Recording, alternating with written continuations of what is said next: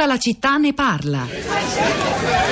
I porti sono per antonomasia i luoghi che tendono a non escludere, non è che siano dei luoghi di tolleranza, sia chiaro, possono essere dei luoghi terribili, ma inevitabilmente sono luoghi dove la varietà è impressionante. Quando Livorno diventa Livorno, smette di essere un porticciolo da niente, diventa grazie ai medici un centro nodale della loro politica commerciale, quello spazio si riempie di voci diverse quasi inevitabilmente. Naturalmente non sono luoghi, dicevo, di tolleranza. Se c'è un luogo simbolico di tutto questo sono proprio i bagni di Livorno. I bagni sono le prigioni. Le prigioni sono colme di schiavi musulmani, vengono da Algeri, vengono da Tunisi, ma quei bagni sono il luogo curiosamente anche dove questa mescolanza accelera. Gli schiavi vivono in una condizione portuale, se mi passate una strana metafora che mi invento adesso, e cioè sostanzialmente gli schiavi si muovevano da prigionieri ed è curioso perché nel Medioevo muoversi da prigionieri non è malissimo, perché tu non stai dentro la cella, stai fuori, ti devi guadagnare vitto e alloggio e quindi devi lavorare. E quindi questi aprono bottega attorno ai bagni e all'interno dei bagni costruiscono delle loro attività. C'è la moschea, c'è una biscotteria, c'è un sacco di roba che serve a una vita quotidiana sempre più vasta, articolata e fuori ci sono le attività più disparate. Ci sono tunisini, musulmani che si riciclano come cartomanti, ci sono giocatori di scacchi. Ecco, quello strano mondo variegato rimane lì per secoli.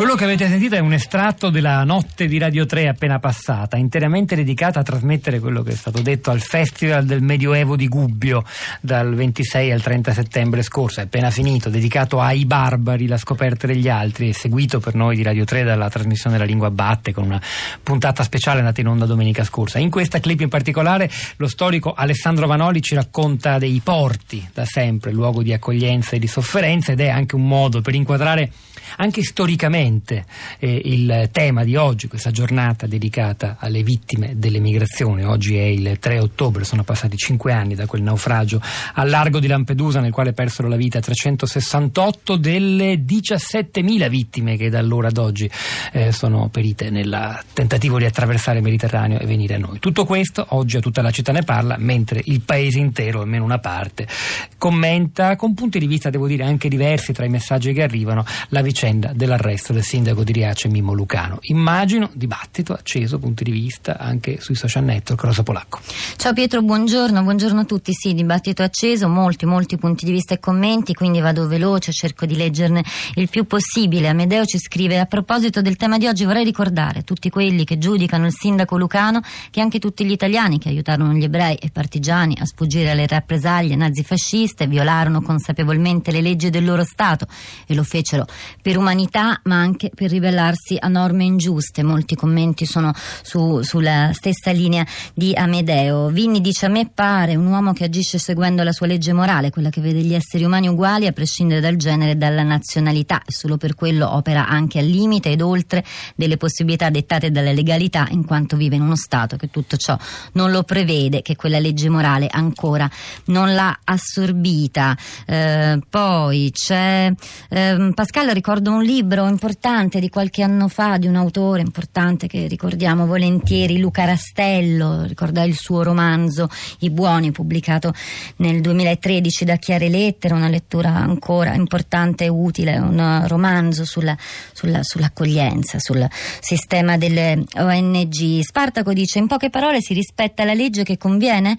Ricordo la scorsa settimana, prima pagina, si criticò chi non pagava le tasse per poter pagare i dipendenti. Le leggi innanzitutto, ma lì non avete fatto una trasmissione, eppure quel comportamento portò a molte tragedie. Eh, Martina dice: Se il sistema di accoglienza creato a Riace funzionasse proprio perché le regolari procedure non sono seguite alla lettera, se questo sistema dimostrasse che sono le regole a essere disfunzionali a un'accoglienza reale, se quello che ha fatto Mimmo Lucano fosse un atto di disobbedienza civile, a me non interessa se sia colpevole in base alla legge, ma il motivo per cui è ritenuto tale. Leggi e regole devono essere messe in discussione Costituzione se con la loro applicazione vanno a creare ingiustizia. In un'epoca di giustizialismo imperante sarebbe opportuno tornare a fare distinzioni che sono alla base della filosofia del diritto. Legge e giustizia non sono sinonimi, se lo fossero oggi Rosa Parks sarebbe ricordata come una delinquente comune.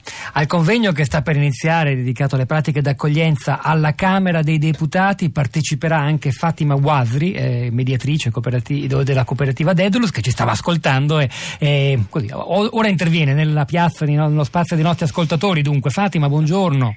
Salve, buongiorno. Guardi, il tempo è ridotto, però ci dice cosa racconterà, cosa le preme di dire anche in una giornata come questa. Allora, noi ci troviamo qui a Montecitorio alla Camera dei Deputati per questa giornata in memoria delle, delle vittime del naufragio del 2013. E stiamo qui a portare varie testimonianze dal, dal mondo dell'accoglienza, o meglio dal mondo della, della buona accoglienza. Io in particolare porterò insomma, la, la, la, la, mia testimonianza sul, sul, lavoro che, sul, sul, lavoro che, stiamo facendo nella città di Napoli, che è una città eh, molto particolare diciamo, da questo punto di vista, che comunque eh, ha, l'accoglienza la fa da, da, tanti anni in maniera particolare, anzi è abbastanza famosa eh, in Italia proprio per essere una città accogliente. Grazie Fatima, rimaniamo a Roma. Andrea, buongiorno, benvenuto. Buongiorno a voi. A lei. No, niente, io volevo ribadire, come ho scritto nel messaggio, la profonda differenza che c'è tra legittimità e legalità.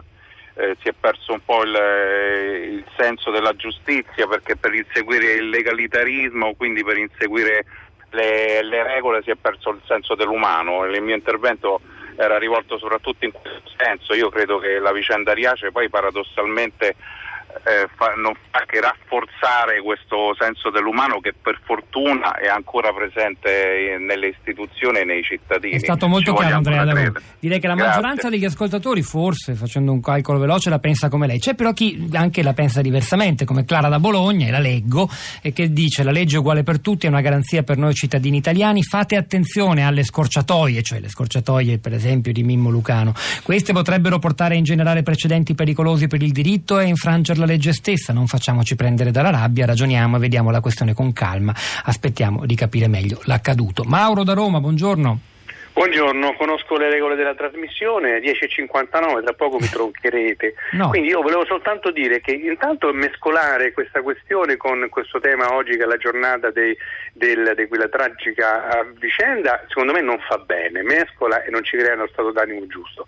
Massimo rispetto per chi fa azioni di disobbedienza civile, io ai miei tempi ho fatto disobbedienza civile per il militare, però il problema è sull'immigrazione, se vogliamo aumentare, cioè vogliamo dare un messaggio che possiamo accogliere tutti, tutti anche con queste pratiche di buon inserimento, se sono pratiche di buon inserimento oppure no. In Italia c'è un dibattito in cui molti dicono che non ce la facciamo e che questi modelli di integrazione forse poi sono un po' demagogici perché riempire paesi di immigranti succede come quello che è successo in alcuni quartieri a Roma, per esempio a Torpignattara, la scuola che io ho fatto, adesso sono soltanto migranti, non c'è più un italiano, non c'è più un bambino italiano. Queste non so, sono pratiche di buona immigrazione, cioè per cui massima rispetto per questa persona che ci crede e ha fatto questa azione. Però il problema è più grande, cioè il problema che noi in Italia in questo momento siamo nelle pezze, abbiamo tutto che non funziona e molti italiani dicono che non possiamo permetterci di ospitare altre persone, dobbiamo prima risolvere... È stato chiaro Mauro, non la tronco chiaro, ma eh, le, la saluto. ma chiaramente se avessi potuto esprimerlo con più calma eh, sarebbe beh. stato forse meno, meno da tranchant. Grazie Mauro.